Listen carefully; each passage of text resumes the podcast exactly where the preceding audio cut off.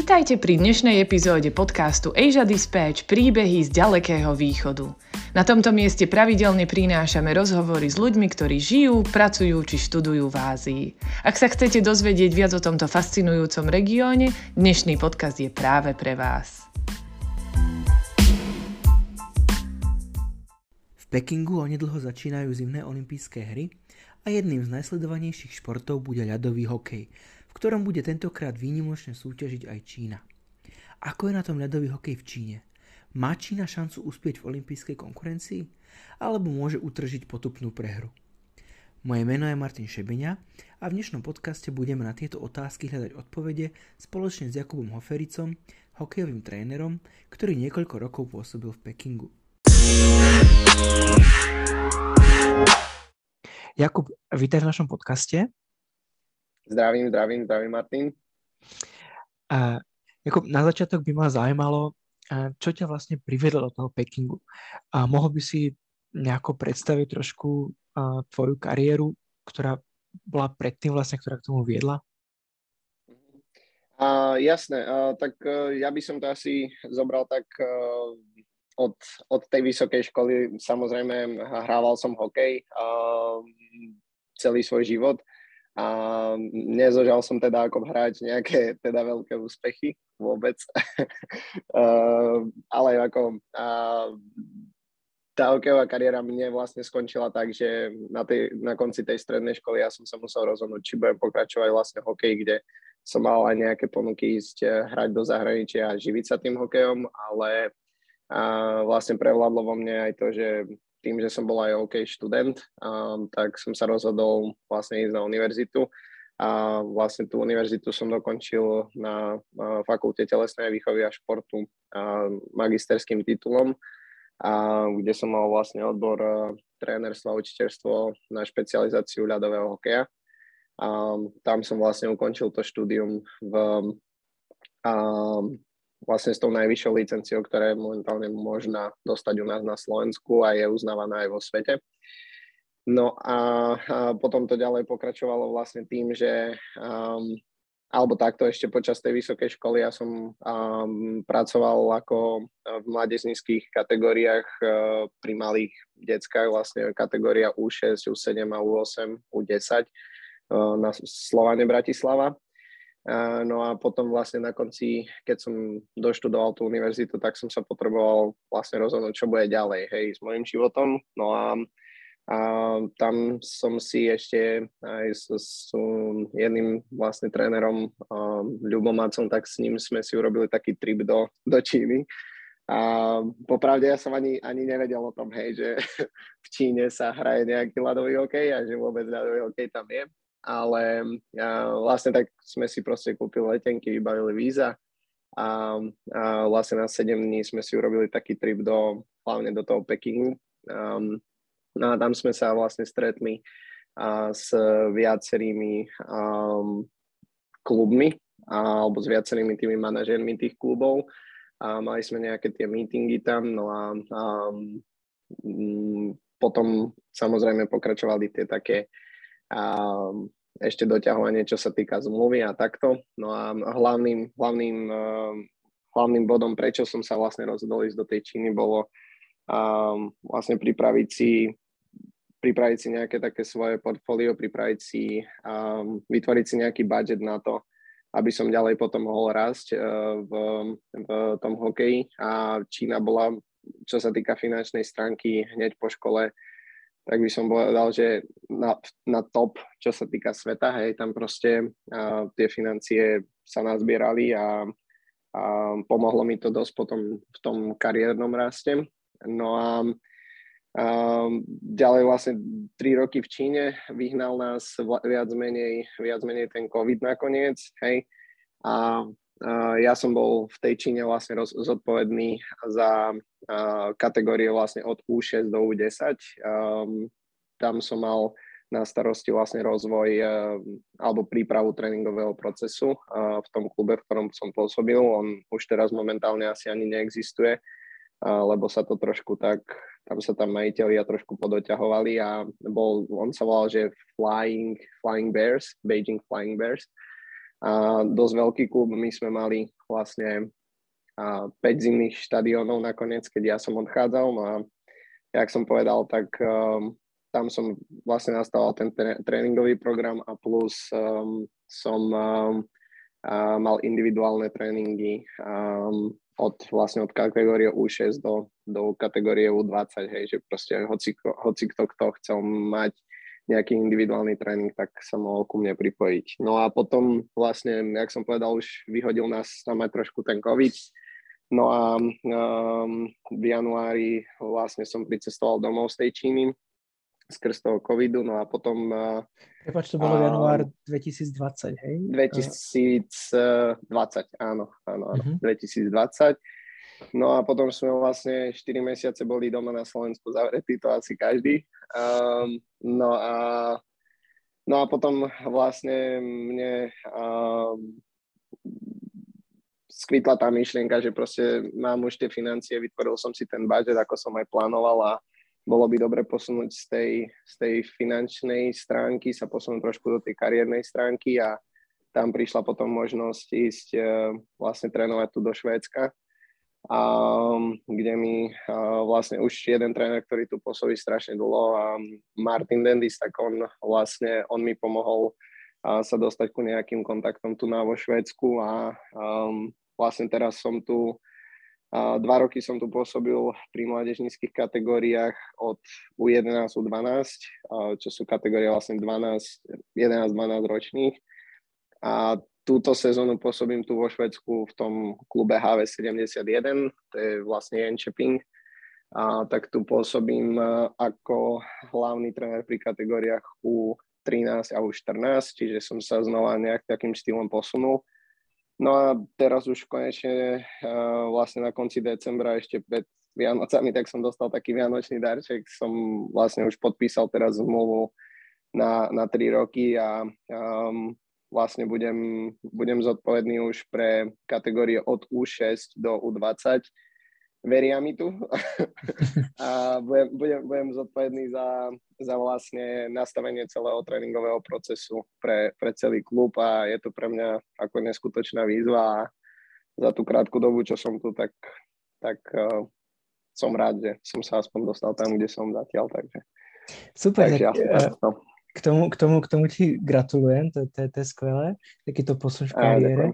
A ja by som sa trošku chcel vrátiť teda k tomu, k tomu, k tomu Pekingu, kde si strávil tie tri roky. Um, Jasné. Takže, takže a ako to tam, ty si tam bol, asi nebol jediný tréner, že v tom, v tom týme, koľko vás tam bolo? No, uh, my sme, hovorím, uh, tam bolo vlastne, my sme mali, uh, na začiatku sme pracovali na dvoch zimných štadiónoch alebo dve tréningové plochy sme mali a potom sa nám to rozšírilo o ďalšie dve tréningové plochy, čiže boli už štyri iba v samotnom Pekingu a to bolo v rozmedzi roka a pol, hej, tam sa to stávalo, teda, teda veľmi rýchlo, a, ako to poznáme v Číne. No a potom vlastne sme mali už potom tú piatu tréningovú plochu v, v Pekingu, čiže za tri roky, čo som tam bol, tam sa vystavali tri ľadové plochy. Um, no a uh, vlastne uh, nás tam bolo, ja som tam bol, bol tam jeden, eh, teda dvaja Česi a potom jeden odišiel. Um, ďalej tam boli asi šiesti Rusy a mm-hmm. zvyšok asi nejakých 10 trénerov uh, pracovalo uh, asi plus minus 10, hej, teraz nech, neviem presné číslo, ale to by som musel tak rátať, ale uh, boli ostatní ako Číňania. Takže, takže tak. Uh-huh. A to, mm. to, ten, ten klub vlastne nejaký miliardér, ako to strašne veľa peňazí. A toľko... No jasné. Áno. Ja či, či si ich nejako poznal, alebo vieš, vieš, čo, vieš, čo robili, odkiaľ mali, odkiaľ mali tie peniaze Hej. a prečo to dali vlastne do hokeja?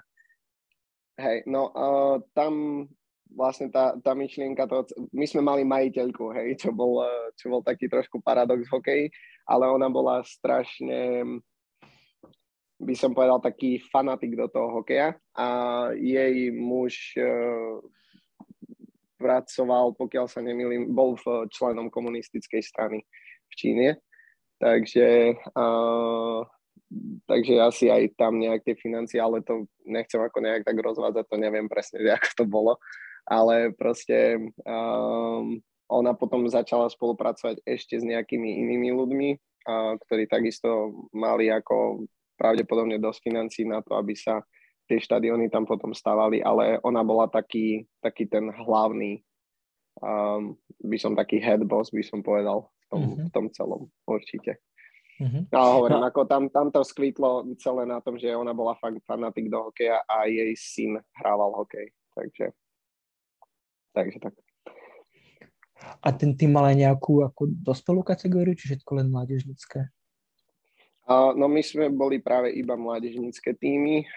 Oni tam aj sa mi začali potom neskôr, neskôr rozmýšľať aj na tom mužskou kategóriou, ale vlastne tam sme mali hlavne kategórie tie U6, tie mládežnícke až po U, U15 a potom z tej U15, U15, U18, čo sú tie také už vlastne tínedžerské, môžeme to nazvať, alebo juniorské kategórie, tak uh, tie, tie sa potom tí chlapci, čo boli vlastne z celého toho Pekingu, tak uh, tí chlapci potom boli vyberaní do tých, to je vlastne Beijing Ice Hockey Association, čo oni vlastne zastrešujú celý ten chod tých, uh, tých mládežnických družstiev a uh, v, iba v Pekingu, hej. A, no a, a vlastne oni boli potom už vyberaní do tých tímov a v tých tímoch už potom vlastne oni mali vlastne tréningy celý týždeň už spolu, hej. A potom chodili hrávať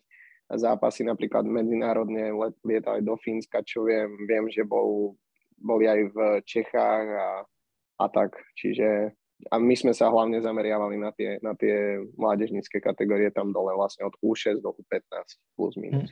Mm-hmm. A kto vlastne boli vaši žiaci? Ako, hokej je dosť finančne náročný a mm-hmm. na výstroje napríklad ďalšie veci. A teda nepredpokladám, že to v Číne niekto nejako dotuje. Boli tí žiaci mm-hmm. teda z bohatších rodín? No určite, hej, že proste, presne tak, ako si povedal, tam, tam ten šport nie je dotovaný ale vlastne um, prezident, myslím si, že sa volá stal ten Xi Jinping, pokiaľ sa nemýlim. Áno, tak uh, on je celkom, celkom fanatik, hej, do toho hokeja. A za tie roky, čo som tam bol ja, uh, tak bol tam aj vlastne Vladimír Putin z Ruska a oni mali také uh, dosť, dosť sa snažili prezentovať ten, uh, ten hokej a dostávať ho do, do povedomia tam v, tých, uh, v tom Pekingu. No a Um, hej, no a proste on bol hlavný ten iniciátor a neviem, či sa tam potom nejaké dotácie dostávali a či ako to ďalej už pokračuje teraz, to by som kecal, ale uh, tie deti boli hlavne z tých bohatých rodín, to určite áno. Tam proste, keď sa prichádzalo na, na, na štadión, tak rodičia prichádzali v Bentley, a v, vo Ferrari a podobných autách, takže tam si mal ešte aj autosalon popri tom, keď si, keď si išiel na tréning. Takže, a, a čo hej. tých žiakov teda k hokeju viedlo? Ako jasne spomínal si, že ten prezident to tlačil, ale celkovo stále mm. v Číne nemá hokej takú popularitu. Ja neviem, prečo nešiel no, na, na basketbal. To je, tu tam hrá takmer každý, to je asi číslo jedna šport eh, v Číne medzi mládežou. Prečo ten hokej? Mm. Hej. No, uh, ja si myslím, že ten hokej, ten basketbal je vlastne vec, ktorá Um, kto, vlastne ten basketbal môže hrať veľa, veľa detí, hej, tam, tam to nie je nejak finančne náročné, ale ja si myslím, že oni si vybrali ten hokej kvôli tej prestíži, hej, aspoň z, tej, z toho, čo som ja tam zažil v tom Pekingu, oni majú radi prestíž, tí Číňania a, a hlavne kvôli tomu, kvôli tej prestíži dávali hlavne tie deti hrať ten hokej. Nehovorím teraz, že to boli všetky, určite nie, niektoré, a veľa detí práve tam bolo, ktoré ktoré išli hrať hokej, lebo to, ich to bavilo a tam si aj proste videl v ich očiach, že sa fakt naozaj tešia hej, na ten hokej. No ale neviem, ako možno také informácie trošku zaujímavé pre teba alebo pre ten celý podcast môže byť, že uh, vlastne koľko oni dokážu utratiť, hej, lebo ten systém toho ľadového hokeja nie je ako u nás. Hej, a už vôbec nie ako tu vo Švedsku. Ja som išiel z Číny z extrému do úplného ďalšieho extrému tu vo Švédsku, hej, lebo Uh, oni tam majú nastavený ten program štýlom individuálnych tréningov. Hej. Uh, nie je to ako u nás, že máš kategóriu spoločnú, že ja neviem, povedzme uh, U10, hej, kategória, um, ktorá proste trénuje na Slovensku je to, že kaž- v tej U10 väčšinou trénujú 4 až 5 krát do týždňa a trénujú spolu s trénerom uh, alebo s trénermi, hej.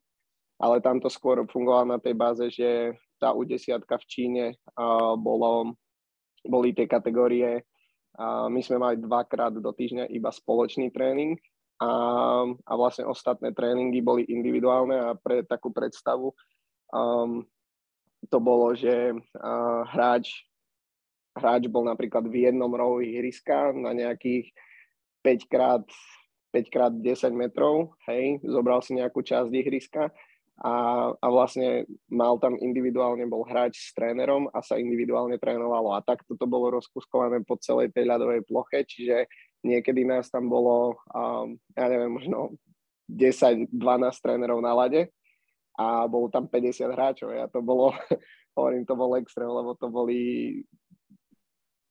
to, to bol proste bordel na lade, hej, že jednoducho niekedy si fakt, fakt nevedel, že kde sa máš pohnúť, absolútne, hej, že ako máš urobiť ten tréning.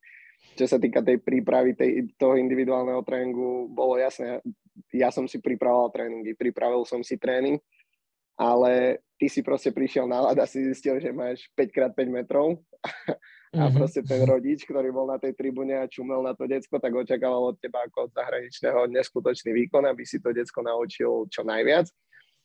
No a vlastne tak už si potom musel improvizovať, takže, takže tak, no a hovorím ešte taká zaujímavá vec, tak uh, tam to bolo nejakých, keď som sa potom pýtal, že koľko rodičia dokážu utratiť za dieťa na tie individuálne tréningy, lebo individuálny tréning eh, mne platili ako zahraničnému nejakých 360 UNov, čo bolo na neviem, prepočte plus minus nejakých, nejakých 80 eur, alebo nejak takto, hej.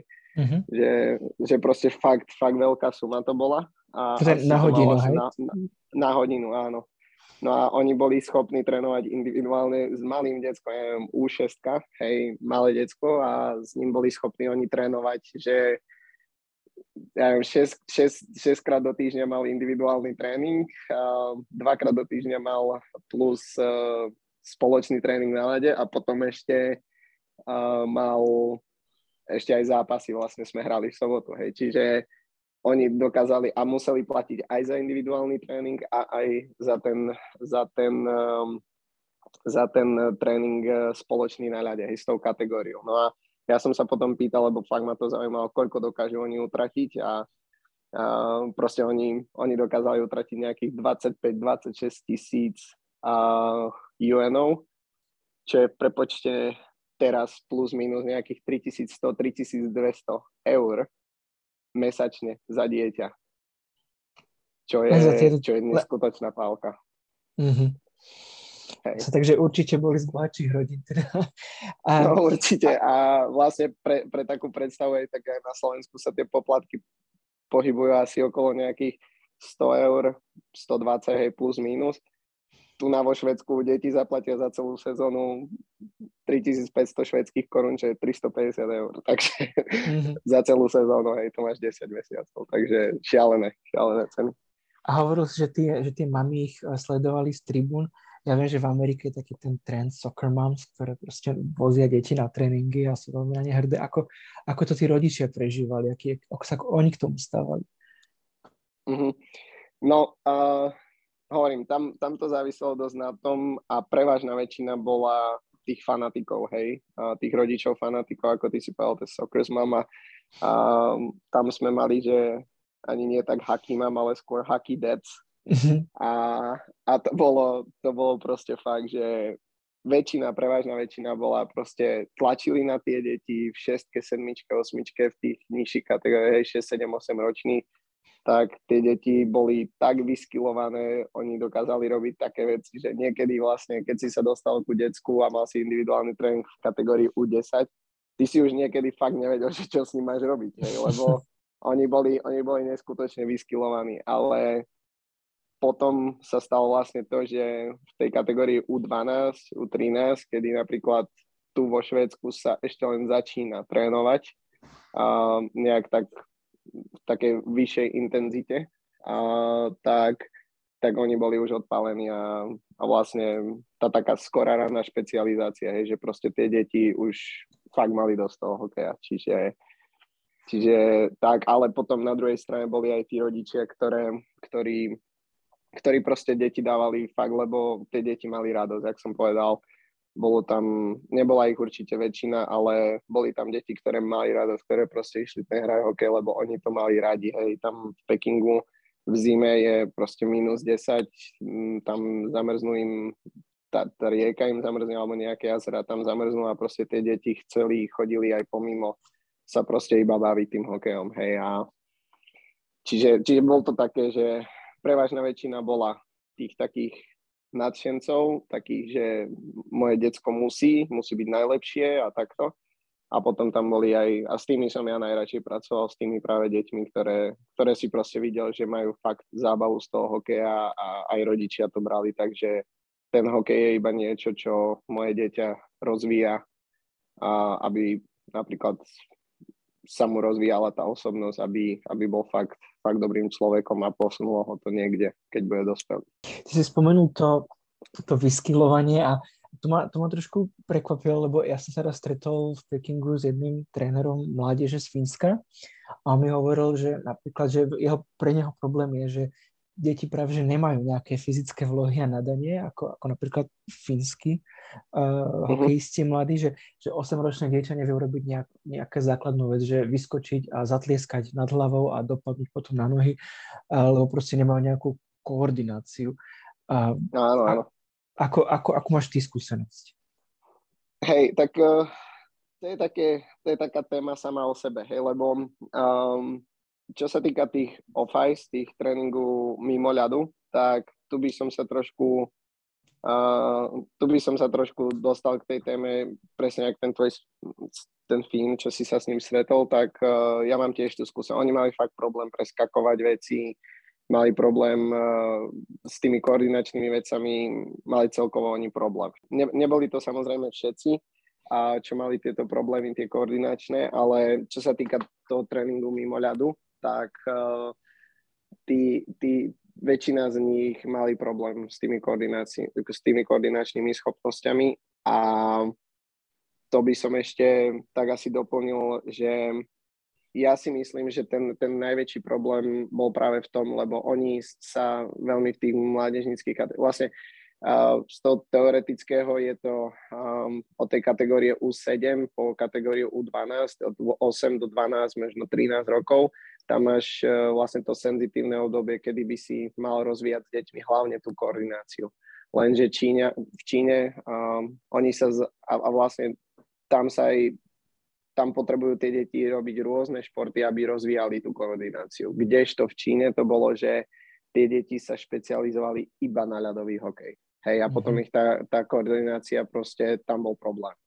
Ale keď by sme to potom otočili uh, na ten ľad, tak uh, tým, že oni robili strašne veľa tých individuálnych zručností, tak uh, moja skúsenosť je tá, že tie deti boli neuveriteľne vyskylované. Ve, väčšina, väčšina z nich, oni dokázali robiť, oni boli fakt od dva dva, tri levely, tri levely, keď to porovnáš s deťmi na Slovensku alebo s deťmi tu vo Švédsku, tak oni boli fakt nad nimi. Hej, v tých nižších kategóriách, lebo oni mali tých tréningov proste fakt o trikrát viac, ako to je u nás na mhm. Slovensku alebo, alebo tu vo Švédsku. Čiže, čiže oni tam pohybovo boli neskutočne zdatní. Najväčší problém bol, keď sme išli hrať, uh, hrať zápas, hej, že proste potom im vysvetliť, tým, že oni mali veľa individuálnych tréningov a nepracovalo sa v, vlastne spoločne v týme, tak potom nastal ten problém, že um, vlastne oni boli, tak by som to asi trošku povedal, taký trošku hlúpi, čo sa týka to, to hockey sense, hej, že ten, ten, ten, ten rozum tam, tam proste v tom hokeji chýbal. A to si myslím, že celkovo je vo všetkých kategóriách. My sme boli, boli hrať uh, hokej aj s takými staršími uh, chalanmi a proste tam, tamto hokejové myslenie fakt, že chýba. A ja si myslím, že je to práve skrz tých individuálnych tréningov, lebo oni sa zaoberajú individuálne, ale fakt my sme išli hrať zápas. Hovorím, ja to používam ako príklad často, že keby si mu povedal, že sa rozbehni a teraz proste zoberieš puk eh, za bránou a začne, začne s ním skorčovať hore, tak keby si mu nepovedal, že to musíš najskôr zabrzdiť a zobrať ten puk a potom ho niekde prihrať, tak on sa zabije o mantidel, takže, takže oni, oni boli fakt, že niekedy si, niekedy si až zíral, že neskutočný skills, neskutočné zručnosti, a, ale hokejové IQ nula. A ja si myslím, že Čína má s týmto problém, či je to basketbal, aj, aj futbal, hej, tam, tam, tam to sa snažia dať tie športy do takého popredia, ale proste dlhé, dlhé roky oni majú problém s tou, s tou takou tímovosťou, že proste pracovať ako tým. Oni, aj tí rodičia na nich tlačili strašne, aby, aby to hrali individuálne. Musíš dať 5 golov na zápas, musíš, musíš ty si zobrať puk, musíš ty strieľať, hej, oni, oni proste videli iba puk a bránu. A ostatných štyroch spoluhráčov to niekedy vôbec neexistovalo, takže, mm-hmm. takže tak. To, to poznám z futbalu proste, že aj keď prehrá 10-1, ale on dá ten jeden gól za tým, tak proste rodičia sú nadšení a nevadí, že sme, že sme prehrali. Proste hlavne, že ja som no, presne. Ten, ten jeden gól. Presne, presne, presne. A to bolo proste, my, my sme skončili zápas, hej, a my sme prehrali, ako to ty hovorí, hej, 10, 10-4 poviem, sme prehrali, to som trošku prehnal, ale 10-4 sme prehnali a prehrali a, a proste rodič prišiel za ním do kabíny, my celý tam veľa, veľa detí, hlavne tých, čo to chceli hrať, ak robili to predtým, tak tí smutní aj, a potom prišiel otec do kabíny a ten bol celý šťastný, prišiel zdať, je super výkon, perfektná robota. A ja som si iba hovoril, že OK, tak to to som v Číne, no. Veľmi, veľmi individualistické. A, a prejdeme možno tak, tak, všeobecne, tak. tak všeobecnejšie k tomu hokeju, že a mm-hmm. ako majú nejakú vlastnú ligu, teraz už myslím teraz, teraz akože mužov, uh, ako, lebo ja, ja teda poznám, predpokladám, že väčšina poslucháčov nejakú tú červenú hviezdu, ktorá hrá KHL, tú, tú, tú Rusku, ale o čínskej lige som nepočul. Majú niečo také? Mm-hmm. No, tam sú, uh, tam sú to, tam je to vlastne rozdiel, lebo keď by sa hrala celá Čína a hokej, tak to by bolo, to by museli tie deti cestovať veľa. Takže tá, Čína, tá Čína je rozdelená na také menšie asociácie, také najznámejšie sú vlastne to Beijing Ice Hockey Association, čo som už povedal. Potom je také mesto Chengdu, to je vlastne na, na, na severe, pokiaľ sa nemýlim Číny. Ďalej je tam mesto Harbin, a potom je ešte mesto Čičihar. A to mm-hmm. sú mhm. také asi tie najväčšie. A tá úplne, že strop v Číne je Harbin. A oni tam maj, majú veľmi veľa hráčov odtiaľ, aj veľmi veľa trénerov, ktorí hrali hokej, práve pochádzali z toho Harbinu. Hej? A išli trénovať ja neviem, potom do Šanghaja, do Pekingu, iba hlavne kvôli tým peniazom. Hej? No a, a tá liga vlastne pre tie mládežnícke týmy funguje, je tam vlastne to, ten Peking má svoju vlastnú asociáciu, tam, tam sa to rozrástlo, hovorím, za tie tri roky, čo som tam bol ja, tam my sme hrali prvú, prvú súťaž, sme mali s nejakými šiestimi týmami a keď som odchádzal, tak tam bolo nejakých, nejakých 20, 20 tímov, hej, v Pekingu, čiže tam sa to fakt rozrástlo a hral sa hokej v nákupnom centre, hoci kde všade proste sa snažili vytvoriť nejaký hokejový klub. A potom, ako hovorím, aj tá, tá časť, alebo to mesto, to Harbin, tak um, oni majú vlastne svoju tiež asociáciu, to Chengdu má svoju asociáciu a potom ešte to mesto Čičihar, tak oni majú oni majú fakt, že takisto veľmi dobrý hokej. Hej, to sa týka, tých, týka tých mládežníckých, majú to tak vlastne rozkuskované po tej Číne. No a čo sa týka tých uh, tej mužskej kategórie, tak tam to fungovalo, keď som tam bol ja ešte, tá liga fungovala v spolupráci spolu s e, Ruskou ligou, respektíve sa mi zdá, že tam ešte aj nejaký, nejaké týmy boli z Kazachstanu. A, ale Rusi im tej Číne veľmi pomáhali, hej, čo sa týka toho hokeja. Uh, no a um, vlastne oni maj, mali vlastne čínsko-ruskú lígu a tam potom hral ten tým, aspoň z Pekingu, tam bol, uh, oni sa volali, že China Dragons, uh, alebo takú, takú mali trošku skrátku, že uh, Kunlun Red Star, uh-huh. uh, Beijing, Beijing um, Ice Hockey Club. Hej, že proste oni boli vlastne pod tým, pod tým Kunlunom a, a tam hrali čisto iba tam hrali čisto iba Číňania a nejakí, nejakí Rusi a ten klub slúžil, oni, oni vlastne hrali tú rusko-čínsku ligu. No a, a tam napríklad mesta, čo sa týka z Ruska, tak bol napríklad Chabarovsk, lebo je veľmi blízko hraníc, hej, potom mm-hmm. sa mi zdá, že Vladivostok e, bol takisto tým, ktorým, ktorým tam pomáhal s týmto. No a um, hej, no a proste oni mali ten tým ako nejaký taký farmársky tým pre ten Kunlun Red Star. Hej, a, a Kunlun potom napríklad aj si požičiaval nejakých tým, tých čínskych hráčov, um, aby proste nejak, nejak sa dostávali do popredia vlastne so s tými originál Číňanmi, aby vlastne oni to pripravovali pre tie olympijské hry, čo teraz vlastne mm-hmm. budú.